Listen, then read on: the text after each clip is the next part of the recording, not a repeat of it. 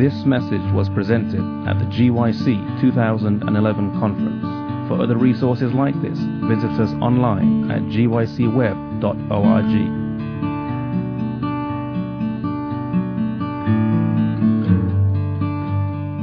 Let me, um, some of you have come up and asked about resources for studying the Bible. Um, I'm going to have some uh, volunteers passing out some flyers that we have here. How many of you have heard of Army Bible Camp? Okay, looks like uh, um, a good portion of you have.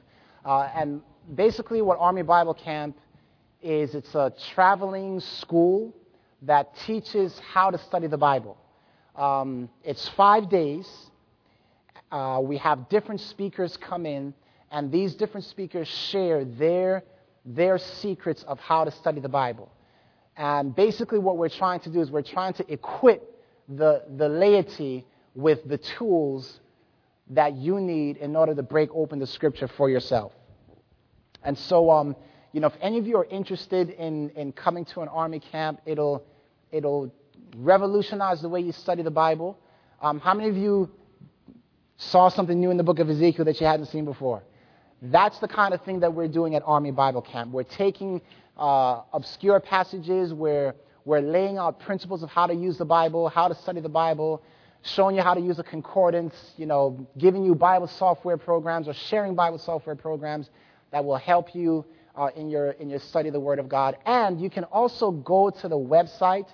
We have material, audio material on the website uh, that you can uh, download uh, that will instruct you on how to open the Word of God for yourself. So uh, if you're not able to make it to an Army camp, uh, we do have resources available online that you can use, and you can get started right away with digging deep into the Word of God. Amen? All right, so um, we're going to uh, conclude with the message I've entitled it The Fourth Decree. The Fourth Decree.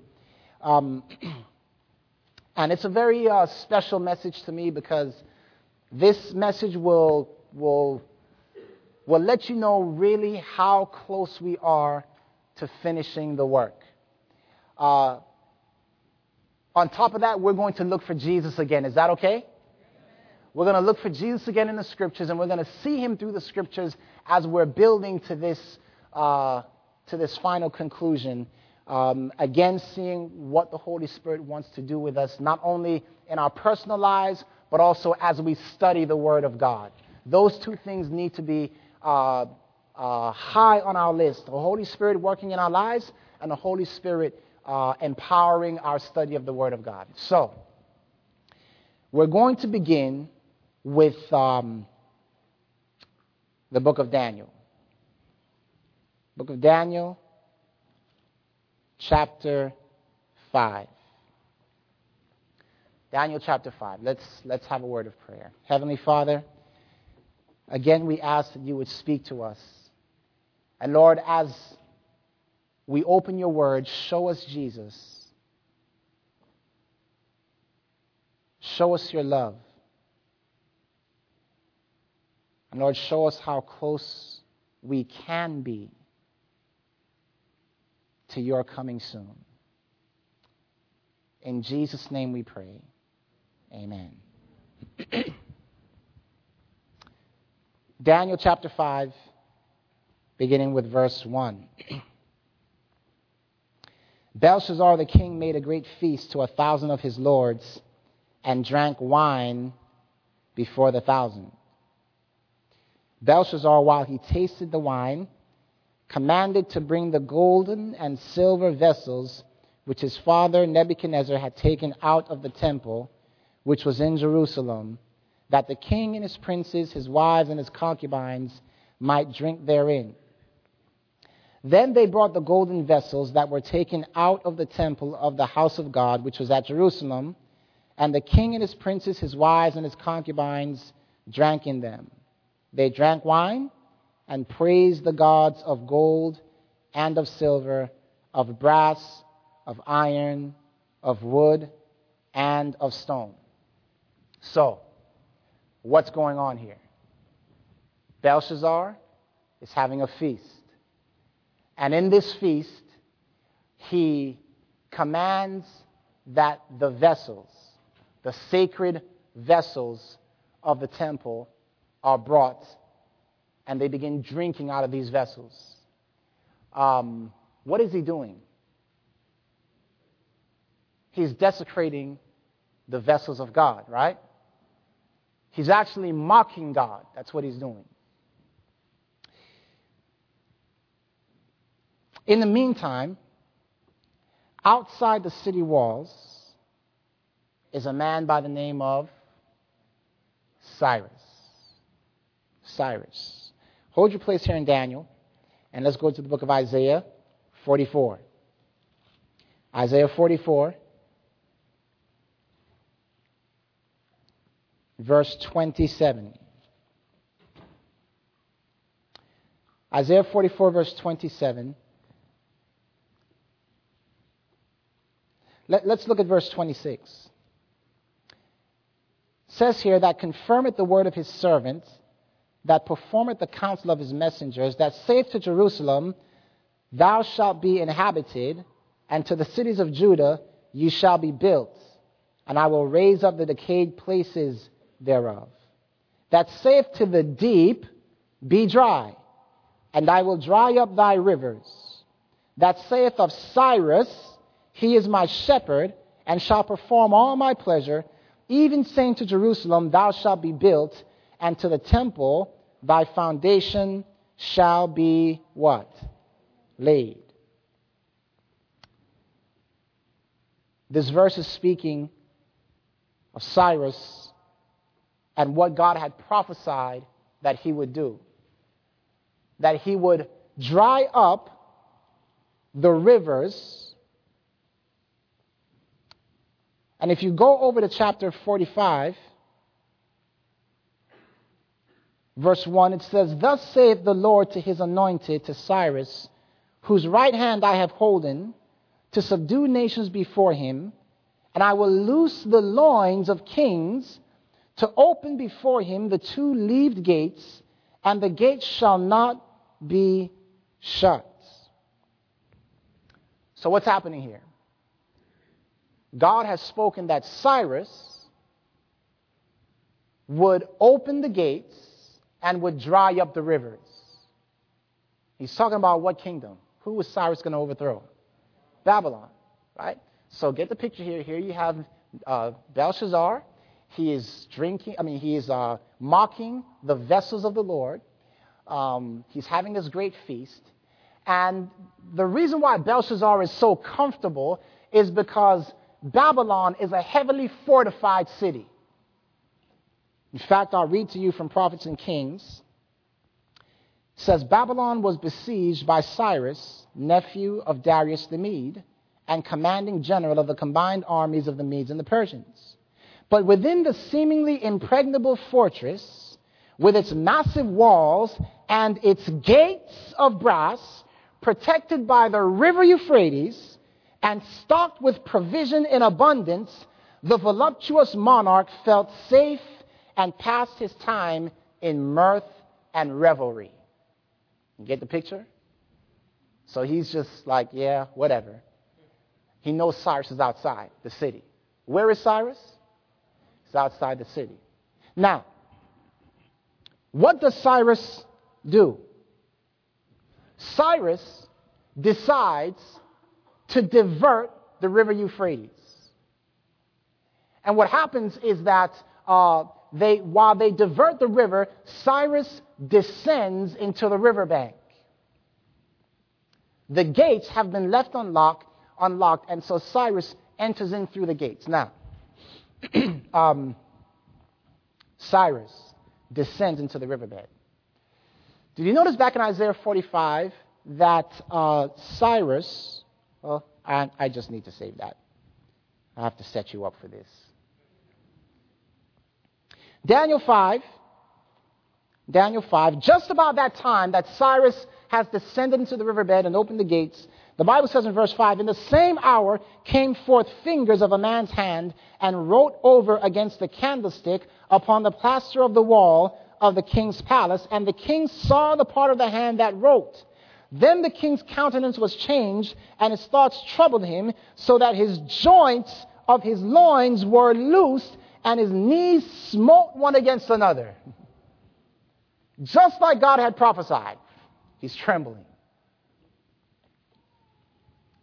Verse 7 The king cried aloud to bring in the astrologers, the Chaldeans, the soothsayers, and you know, he's calling everyone to bring them in. Uh, no one can read it, read the writing. And then notice with me chapter, chapter 5, verse 24. Daniel comes in, you know, and Daniel is about to give the meaning of what is written on the wall. Notice what he says here. Daniel chapter 5, verse 24. Then was the part of the hand sent from him, and this writing was written. This is the writing that was written. Mene, mene, tekel, upharsin. This is the interpretation of the thing. Mene. God has numbered thy kingdom and finished it. Tekel, thou art weighed in the balance and art found wanting. Peres, thy kingdom is divided and given to the Medes and the Persians. That was the end of Belshazzar's kingdom. Now go with me to 2 Chronicles 36. 2 Chronicles 36.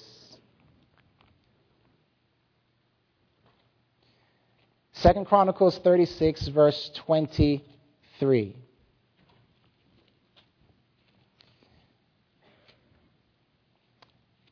The Bible reads here, Now in the first year of Cyrus, king of Persia, the word of the Lord, that the word of the Lord spoken by the mouth of Jeremiah might be accomplished, the Lord stirred up the spirit of Cyrus, king of Persia, that he made a proclamation, of what, everyone? A proclamation throughout all his kingdom and put it also in writing, saying, Thus says Cyrus, king of Persia, all the kingdoms of the earth has the Lord God of heaven given me, and he has charged me to build him a house in Jerusalem, which is in Judea. Who is there among you of all his people? The Lord his God be with him, and let him do what? Go up. So, let's recap. Belshazzar is having a feast. He is mocking the vessels of the Lord. He feels like he is safe. He is in an impregnable place. But in the meantime, outside the city is Cyrus. Cyrus diverts, dries up the riverbed, descends into the riverbed, opens up the gates, and enters into Nebuchadnezzar or into Belshazzar's domain or his kingdom. His kingdom is overthrown, and the captives, that was, uh, you know, the, the, uh, uh, the Jews, were then given this decree by Cyrus you're now free, you can go and build Jerusalem or at least begin the process of building Jerusalem, in particular the temple. Belshazzar is the king of Babylon. I believe that Belshazzar would serve as a type of the true king of Babylon. That would be Satan. And uh, we know that Satan, who appears comfortable in his kingdom,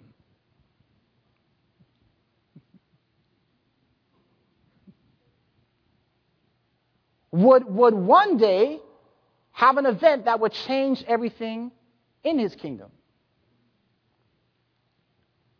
So, is there anything that we can think of where, where Satan uh, uh, was maybe mocking the vessel of God.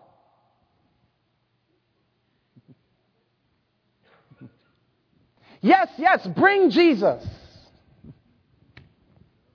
It's party time. We have him right where we want him. Bring him.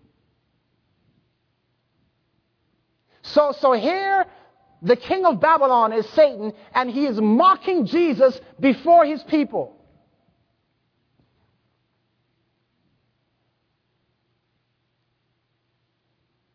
there's something that he doesn't realize. You see, outside the city,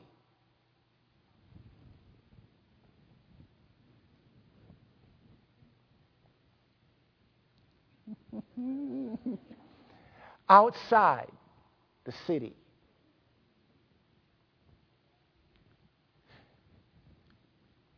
Do you remember when we read about Cyrus? Did you notice anything interesting about Cyrus that we read in Isaiah 45? How he was called shepherd. And then in 45, it says, Thus saith uh, the Lord of Cyrus, and then he calls him my anointed.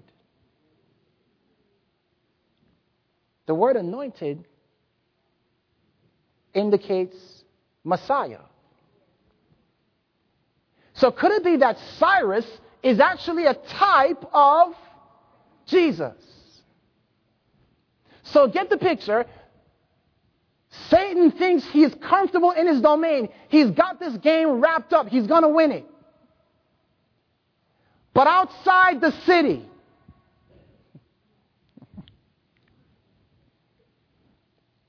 outside the city, there is Cyrus.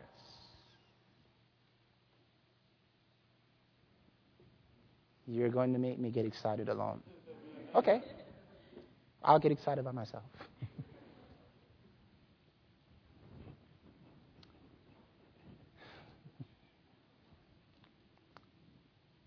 Cyrus dries up the riverbed and descends. Just gonna wait. Just gonna wait.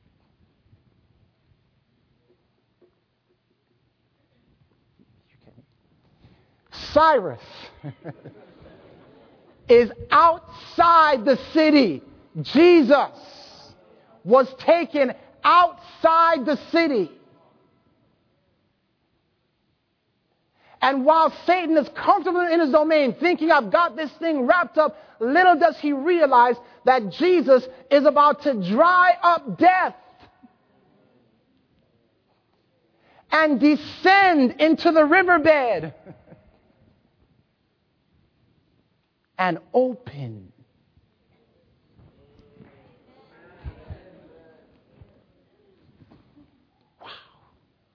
Wow. Open the gates. What did he say? The gates of hell will not prevail. So, so he opens the gates and, and oh man, can you, oh boy. Do you know, do you know how Satan tried to stop Jesus from opening the gates of hell? By the way, what is hell? The grave. Do you know on Sunday morning when, when uh, the Roman guards were surrounding that tomb? Do you know what they were trying to do? They were trying to stop Jesus from opening the gates of hell. The Bible says an angel descends and rolls away the stone. He doesn't just roll away the stone, he sits on it. Oh man, he sits on it. Do you know how humi- Do you know how humiliating? Do you know? I, I, I, tell this story. I have an older brother. He's six nine.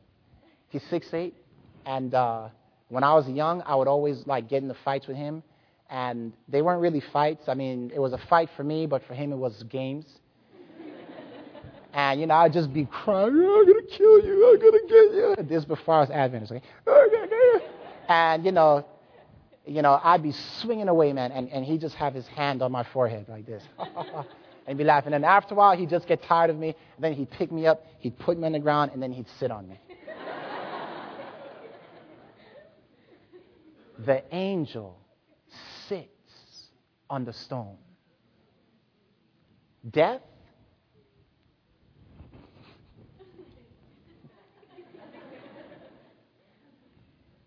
You have been conquered.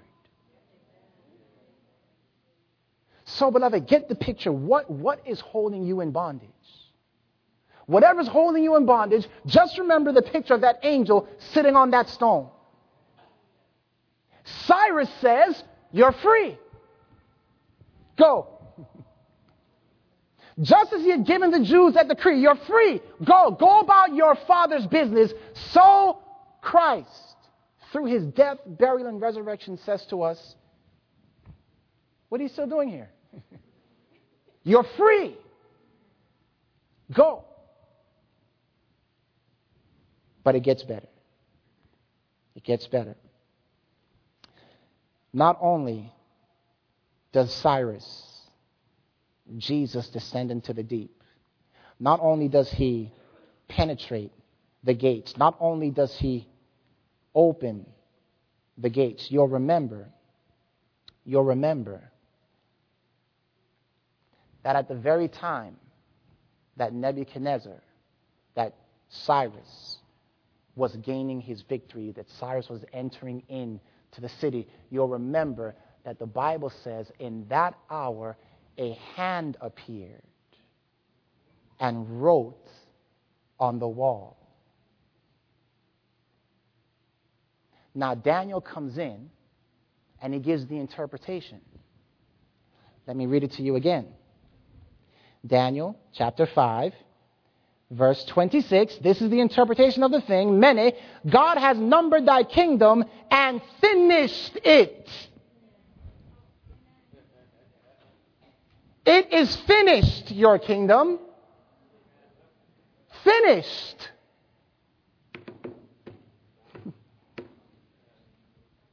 Yes, it is finished, your kingdom, Belshazzar. In the very hour that Jesus is gaining his victory, he cries out on the cross, It is finished. It's finished for you, Satan. It's a done deal. Done. But it gets better. Because just as an unseen hand appeared in that story, Daniel 5, can anyone else think of an unseen hand?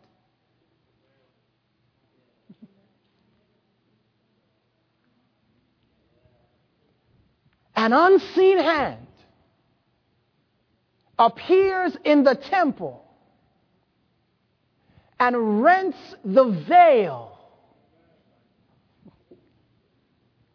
Jesus in the scriptures. Are you with me? Listen to this. Listen to, by the way, when, when Nebuchadnezzar or when Belshazzar saw that, heard that, uh, um, I mean, saw the hand, he knew that it was his death knell. Listen to this. Listen to this. The cross of Calvary, while it declares the law immutable, proclaims to the universe that the wages of sin is death. In the Savior's expiring cry, it is finished, the death knell of Satan was rung.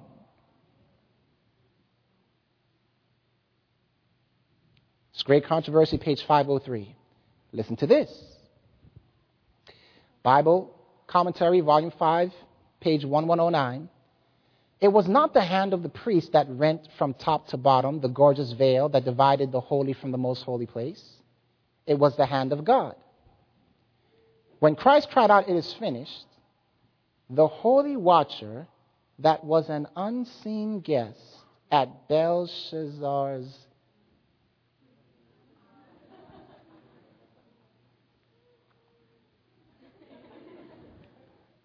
at Belshazzar's feast pronounced the Jewish nation to be a nation unchurched. The same hand that traced on the wall the characters that recorded Belshazzar's doom and the end of the Babylonian kingdom rent the veil of the temple from the top to the bottom.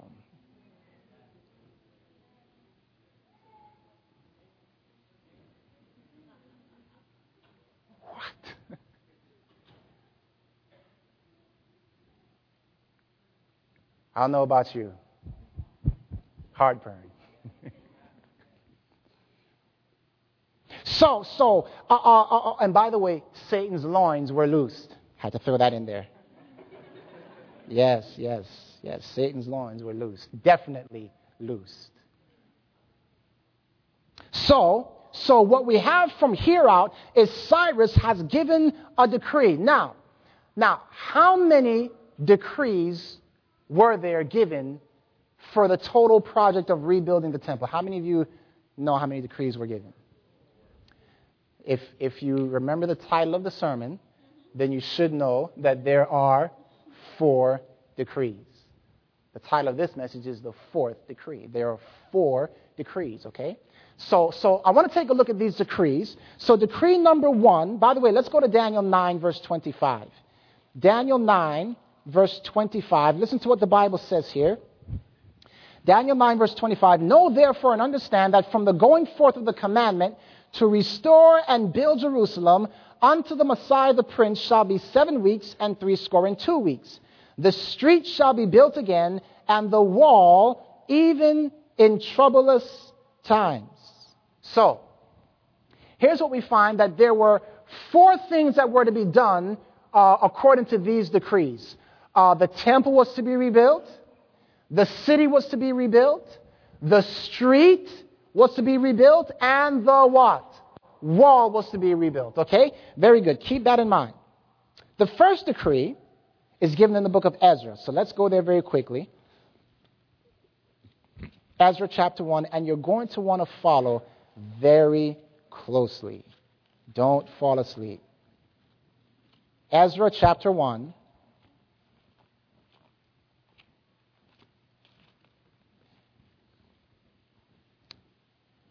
Beginning with verse 1. Ezra chapter 1, verse 1. Now, in the first year of Cyrus, king of Persia, the word of the Lord that the word of the Lord might be, or by the mouth of Jeremiah might be fulfilled, the Lord stirred up the spirit of Cyrus, king of Persia, that he made a proclamation throughout all his kingdom, and he put it also in writing, saying, Thus saith Cyrus, king of Persia, the Lord God of heaven has given me all the kingdoms of the earth, and has charged me to build him a house at Jerusalem, which is in Judah. Who is there among you of all the people? Let his God be with him, and let him go up to Jerusalem, which is in Judah, and build the house of, of the Lord God of Israel he is the God which is in Jerusalem. So, the first decree brings attention to a desolate sanctuary. What does it do, everyone? Brings attention to a desolate sanctuary. Okay? Um, in this first decree, if you go to Ezra chapter 2, verse 64, Ezra chapter 2, verse 64, the Bible says here the whole congregation together was 40 and 2,000 303 score, beside their servants and their maids, of whom there were 7,330 and seven, and there were among them 200 singing, singing men and singing women. So there were about 50,000 Jews that went up, uh, went back to Jerusalem in this first decree. How many Jews? 50,000 that went up in this decree under Cyrus. Now, let me ask you something. As Seventh day Adventists, what decree do we recognize as the, as the decree to start the 70 week prophecy and the 12 and the, uh, the 2300 day prophecy? What decree is it?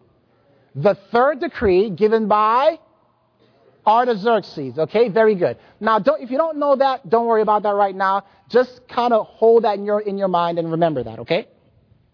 Now, uh, under this decree, Zerubbabel was one of the leading factors in this in, in this project under, under Cyrus's decree, which was given in 536 BC. The second decree is given by who? Who knows? Darius in 520 BC and is found in Ezra chapter 6. Ezra chapter 6. Let's look at verse 6 and 7. Ezra 6, 6 and 7. Bible says, Now therefore Tatnai, governor beyond the river Shethar Boznai, and your companions the huh, which are beyond the river, be ye far from thence. Let the work of this house of God alone. Let the governors of the Jews and the elders of the Jews build this house of God in its place. The reason this decree was given was because there was opposition to the work of God's people building the temple. Are you with me? There was what? Opposition. So this decree was given uh, almost uh, against the enemies of God's people. You with me? All right? So, the third decree is given in Ezra chapter 7. So go with me to Ezra chapter 7. Ezra chapter 7, and let's look at verse, um, verse 12. Artaxerxes, king of kings, unto Ezra the priest, a scribe of the law of God of heaven, perfect peace, and at such a time I make a decree that all thy people of Israel and of his priests and Levites in my realm, which are minded of their own free will to go up to Jerusalem, go with thee. Okay, let's uh, look at verse 25. And thou, Ezra, after the wisdom of thy God that is in thine hand, set magistrates and judges, which may judge all the people that are beyond the river, all such as know the laws of thy God, and teach them that, they, that teach them that know them not. And whosoever will not do the law of thy God and the law of the king, let judgment be executed speedily upon him. So, this third decree is given by Artaxerxes, and in this decree, Israel uh, or Jerusalem gains its autonomy. Right? They become uh, uh, their own kingdom again, and, and there's uh, uh, mention of the law of God, and those who don't keep it should be punished. And then there's a fourth decree. This decree is given once again by Artaxerxes. Now, I know you're probably thinking, this is really boring, Pastor. Please, you'll be very upset in a little while if you miss what I'm saying here. Fourth decree is given by who? Artaxerxes. So watch this then. The third decree was given by, and the fourth decree was given by. So the fourth decree and the third decree are really one and the same decree. You with me so far? Okay. This fourth decree, Nehemiah is the one that leads out this work. And uh, you understand that Nehemiah, as he, uh, as he is given this decree, the reason this, this decree is given is because the work had begun to lag. Okay, Nehemiah thought the work was going, the work was about to be wrapped up, and then when he gets news that Jerusalem is laying uh, uh, desolate still, that, that many of the walls haven't even been built, he is discouraged, he is downtrodden, and, and Artaxerxes gives him this final decree that says, go ahead and wrap the work up. Nehemiah goes, he surveys the city, he sees that the, you know, the condition of the city. He says, look, let us not be a reproach anymore to God. Every day that that work was not finished, they were a reproach to the cause of God. There were four decrees.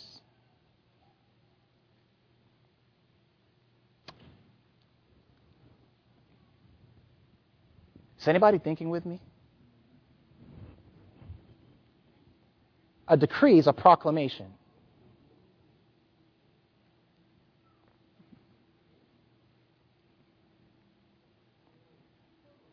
How many angels' messages?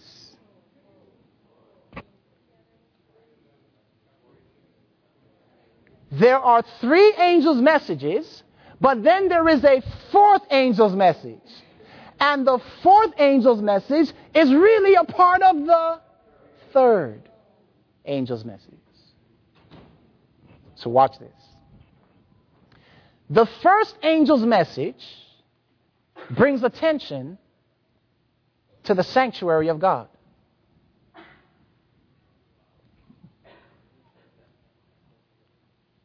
Are you with me? Remember, uh, uh, the church itself had gone through a period of 1,260 years of captivity.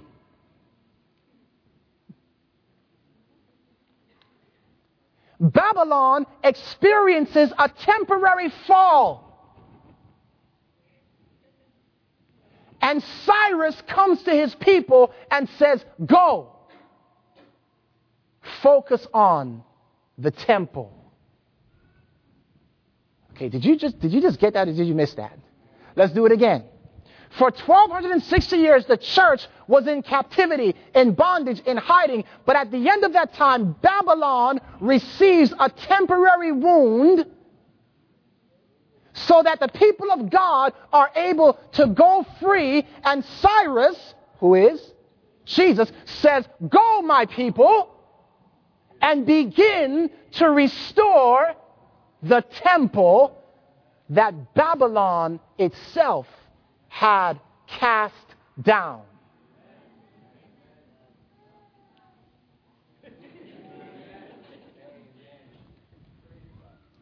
Okay, now you may need to hold on to the person next to you because you might fall out. You might fall. So just brace him, brace her. Are you ready? Are you ready? Are you ready? Take a wild guess. How many people were involved in the preaching and the following of the first angel's message? Just take a wild guess. 50,000.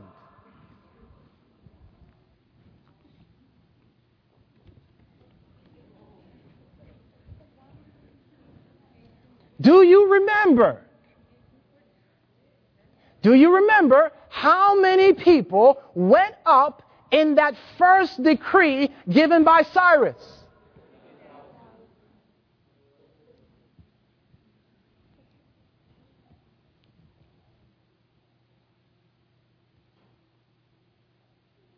You guys are looking at me funny.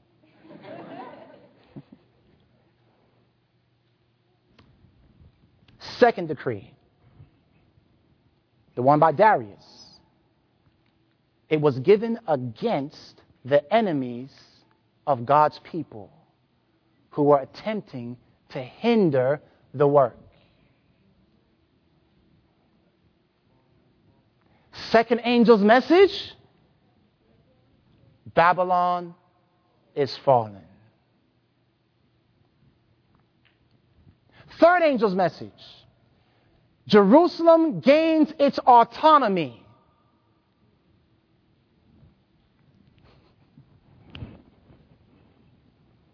Jerusalem gains its autonomy and has its own set of laws. It's now its own independent system. You realize, beloved, the Adventist church did not start as an Adventist church. It was a group of people from all different denominations who had come out and gone up to do the work of building the temple. And after they realized, wait a minute, first angel's message, second angel's message, after they realized, oh, we're going to be here for a while because we have the third angel's message to preach, oh, maybe we better become our own separate church.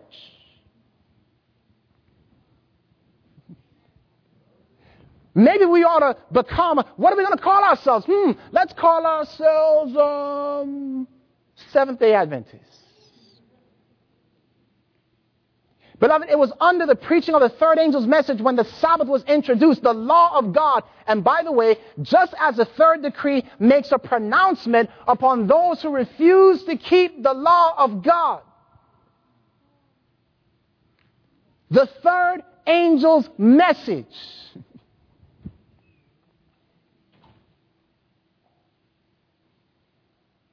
You guys are so excited, you're silent. the third angel's message is a warning against those who refuse to keep the law of God. Coincidence? I don't think so. Now, I did all that to bring you to this point. You see, beloved, praise God for Zerubbabel and the work that he did under the first decree. Praise God for Ezra, the work that, that these men did under the second and, and, the third decree. Praise God for all those guys. Praise God for Ellen White and James White and all those who came before who were part of those first three decrees. Praise God. But you see, by the time we get to Nehemiah, something strange has happened. You see, Nehemiah is looking back, and it has been 13 years since, since Artaxerxes' decree. 13 years, and Nehemiah gets the word that the work is not finished.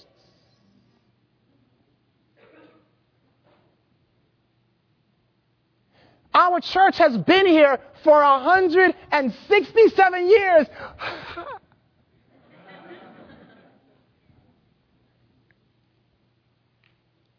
Every day that the work is not finished, we are a reproach to God.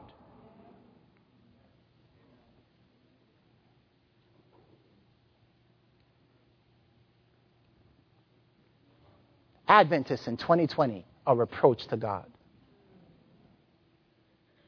What shall we do in 2025? A reproach to God. The longer the work lays desolate, lays in ruin, the longer we are a reproach to God.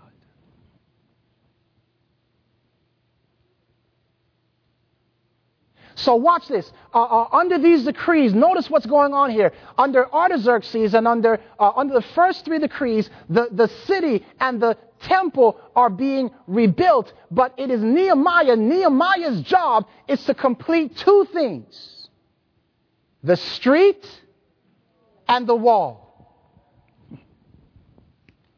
We've already got the same. We know the sanctuary. We understand. I hope we understand the sanctuary. We've got all that down. But the street and the wall. This is what needs to be accomplished. What is a street? What is a street? What is what, what, what is the purpose of a street? To lead somewhere. It's a way. It's a way. You see, beloved, I believe that the work that is to be accomplished under the preaching of the fourth angel's message is that God's people must become so familiar with the way. God's people must become so familiar with the way that when they are asked to go out and share with someone the way, they know the way. You see, there are people who are in Babylon. The word Babylon means confusion. They don't know the way. So God is trying to prepare a people who do know the way. That means, beloved, we've got to know the way here and we've got to know the way in Jesus. When we know the way, we can tell others the way. But not only was the street to be rebuilt, meaning that you and I need to gain a knowledge of the Word of God so that we are able to share the way with others at the drop of a dime. But the wall must also be built. Well, what is the wall? What is the wall? Here's something interesting. Um, do you know that Nehemiah himself is a type of Jesus. Did you know that? As Nehemiah is, is building, you'll remember that the Bible says that he's on the wall and he's building, right? And as he's building, uh, his enemies come to him and they try to get him to come down from the wall.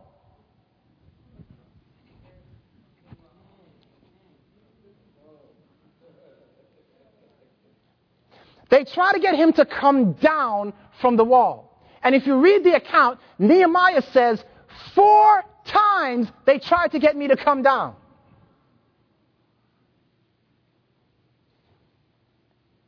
Nehemiah said, I cannot come down because I'm doing a great work. Jesus is on the cross doing a great work. And four times the Gospels record different people saying to Jesus, If you be the Son of God, come down. Four times. Jesus says, I'm busy. I can't come down. But watch this. The Bible says that Nehemiah finished the wall in 52 days.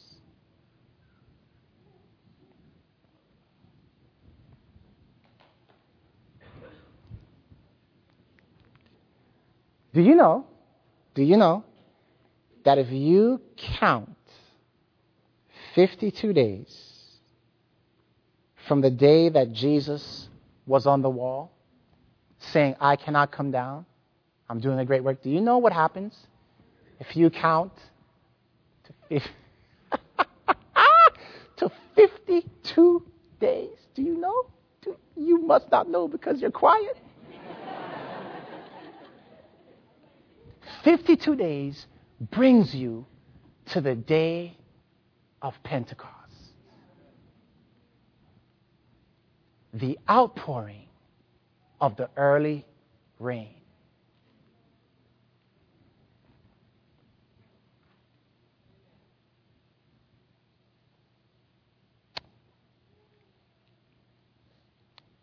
Ellen White says this The gift of His Holy Spirit, rich, full, and abundant, is to be to His church as an encompassing wall of fire.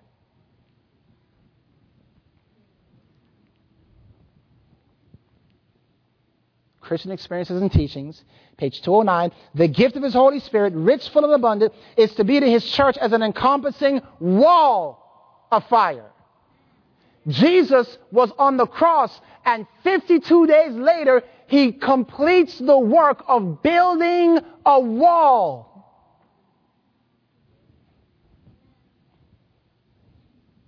A wall of fire, the Holy Spirit around his church. Do you understand what a wall is for? Why did cities put walls up? Protection. Beloved, listen to me. God, the reason why God is holding back the four winds right now is because the wall is not complete.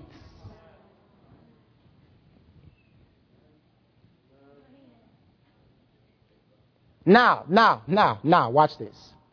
13 years, 13 years, 13 years between the decree of, Cyrus, of uh, Artaxerxes and his fourth decree. 13 years, okay? 13 years. The work was not finished. Nehemiah finished the work in 52 days. Uh, you, you need to just pause and get the significance.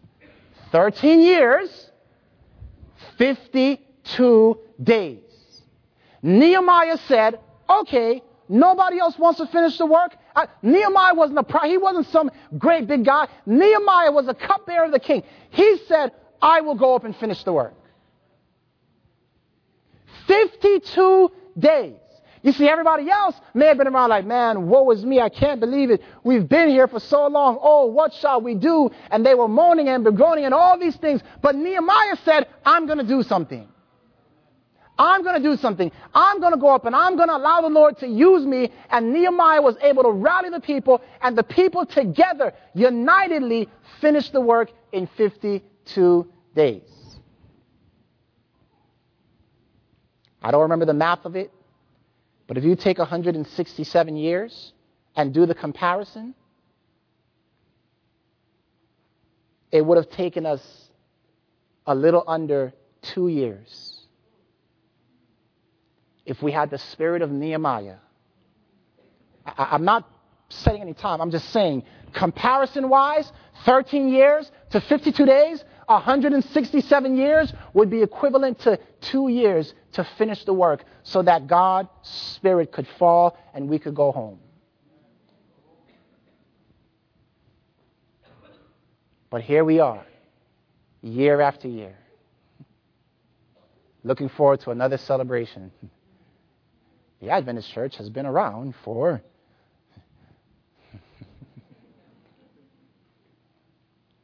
Beloved, we need Nehemiahs.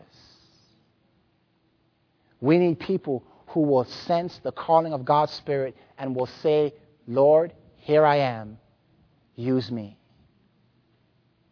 We need people who will realize that the work of building the wall must be completed, and we can complete it very quickly if we put our hearts to it.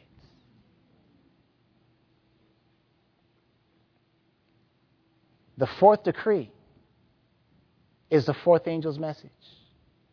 It's the latter rain. We are waiting for that time. In fact, we are living in that time.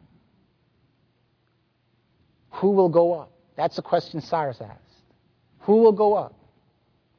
Who will go up? But I want you to understand the reason, as I'm thinking of this message, I, I, I am hoping and pleading that each one of you will realize that God needs you individually. He needs you as a Nehemiah. He needs your brain. He needs your mind. He needs your heart. You cannot say, we'll let the pastor do it. You cannot say, I'll, I'll let, you know, the, the superstar do it. You've got to realize that the work cannot be finished without you. I'm going to share one more thought. Just came to mind. I really want to share this thought. Listen. Um, children of Israel, they get out of Egyptian captivity. They cross over the Red Sea. Do you guys remember that? And what did Moses call that? Moses said, I'm sorry, I'm sorry, not Moses, Paul. Paul. Paul called it a type of what? Baptism. Crossing the ocean, crossing the sea, was a type of baptism. Children of Israel, after that happens, they go into uh, a period of time. They spend 40 years in the wilderness. And then they get to another river, the Jordan. On the other side of that river, it's the promised land. But before they can enter into the promised land, they've got to defeat Jericho. Right? And you remember what happened? Um, they had sent spies. Remember, some of the spies came back with what? Evil reports. We cannot go up. We can't take the land, right? spies came back and they were terrified and they terrified everybody else. There's trouble on the other side.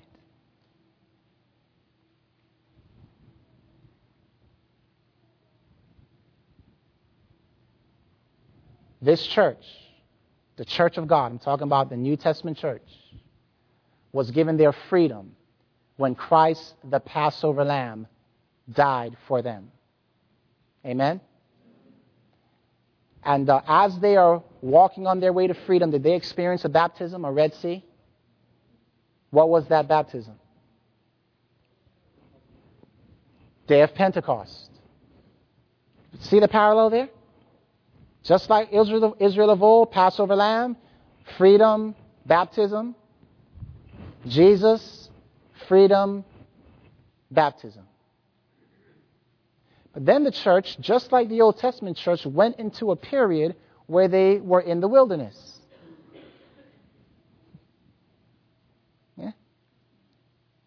And, and after the wilderness, we know that, that, that there is something that comes next, and it's got to be another river. There's got to be another crossing. Let me ask something. If the first crossing was a symbol of the early rain,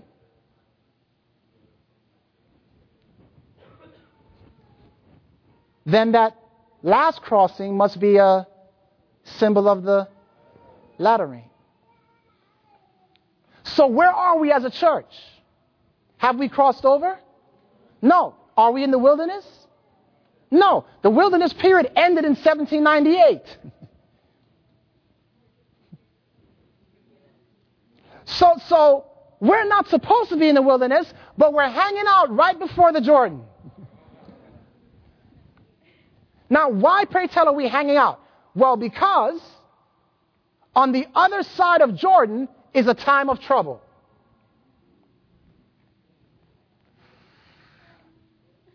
Ah, you know, there's trouble over there. I want my kids to be able to experience the wilderness.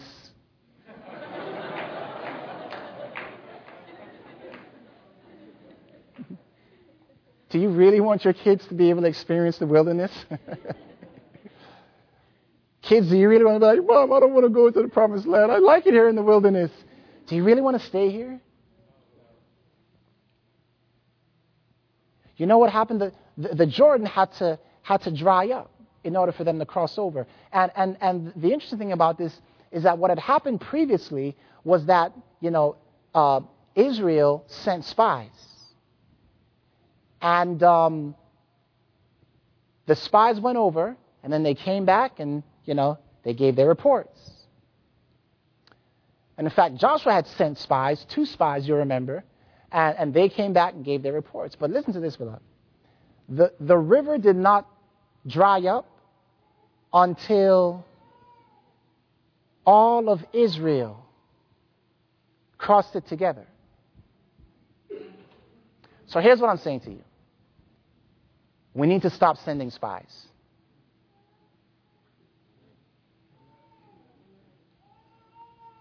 Doug, David, Mark, go.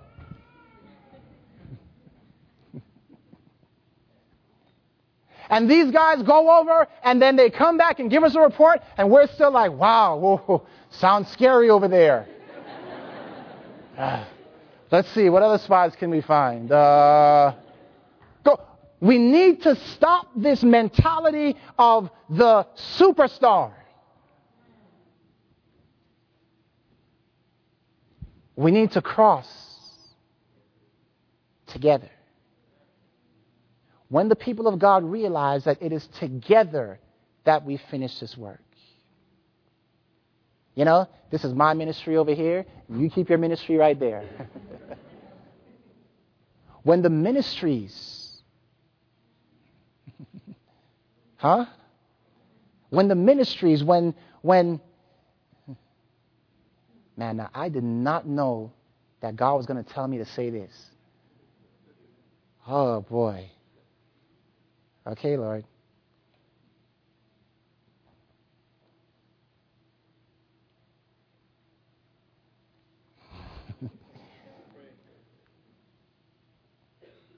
when the black churches and the white churches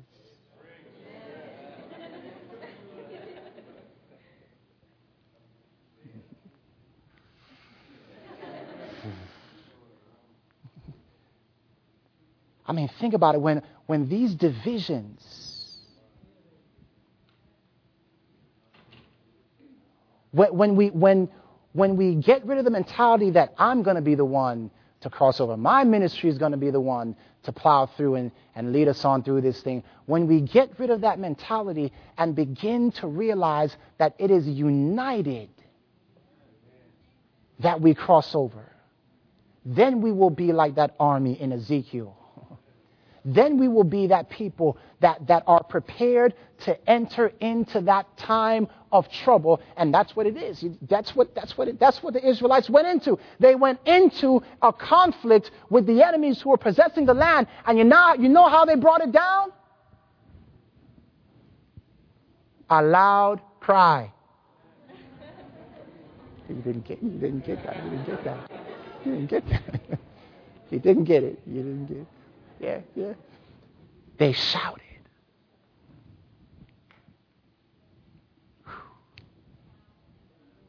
We need to be ready to shout. we need to be ready to give that cry, beloved. And if we do not cross over together, if we continue to send spies, if you continue to have that mentality that God cannot use you, He will not use you. Is anybody's heart burning? Does anyone suddenly feel God's personal calling on you to go deeper in the Word of God, to get connected with the Spirit of God? I hope that that is what has been accomplished here today. Pray with me. Heavenly Father,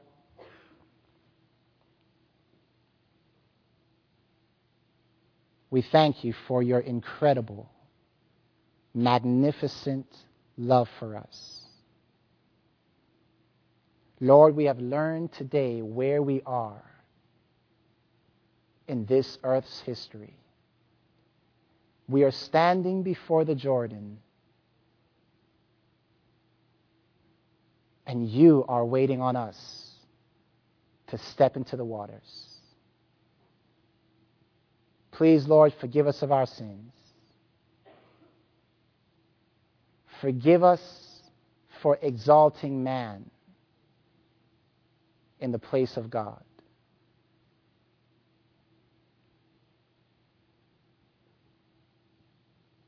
Help us to realize, Lord, that you desire to use each one of us.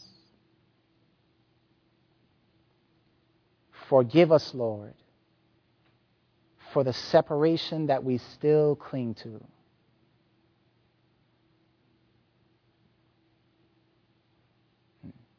Yes, Lord, it seems like the world is even far advanced of us.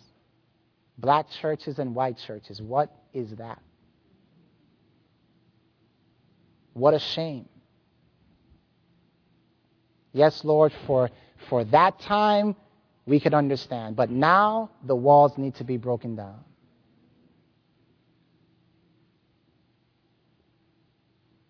Forgive us, Lord, for our pride.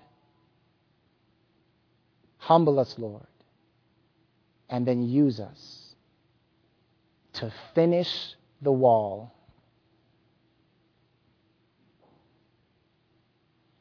Lord, we know that once that wall is finished, you now see that your church is protected and the winds can be let loose, but you can't let the winds loose now because there is no protection for the church. Help us, Lord, to finish the wall so that we can advance.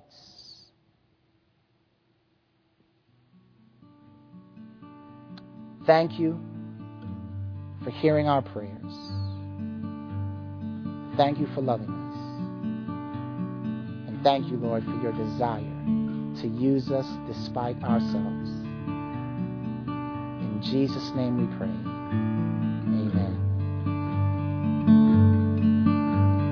This message was recorded by Fountain View Productions for GYC. GYC, a supporting ministry of the Seventh day Adventist Church, seeks to inspire and equip young people to be vibrant, Bible based, and Christ centered Christians. To download or purchase other resources, visit us online at gycweb.org.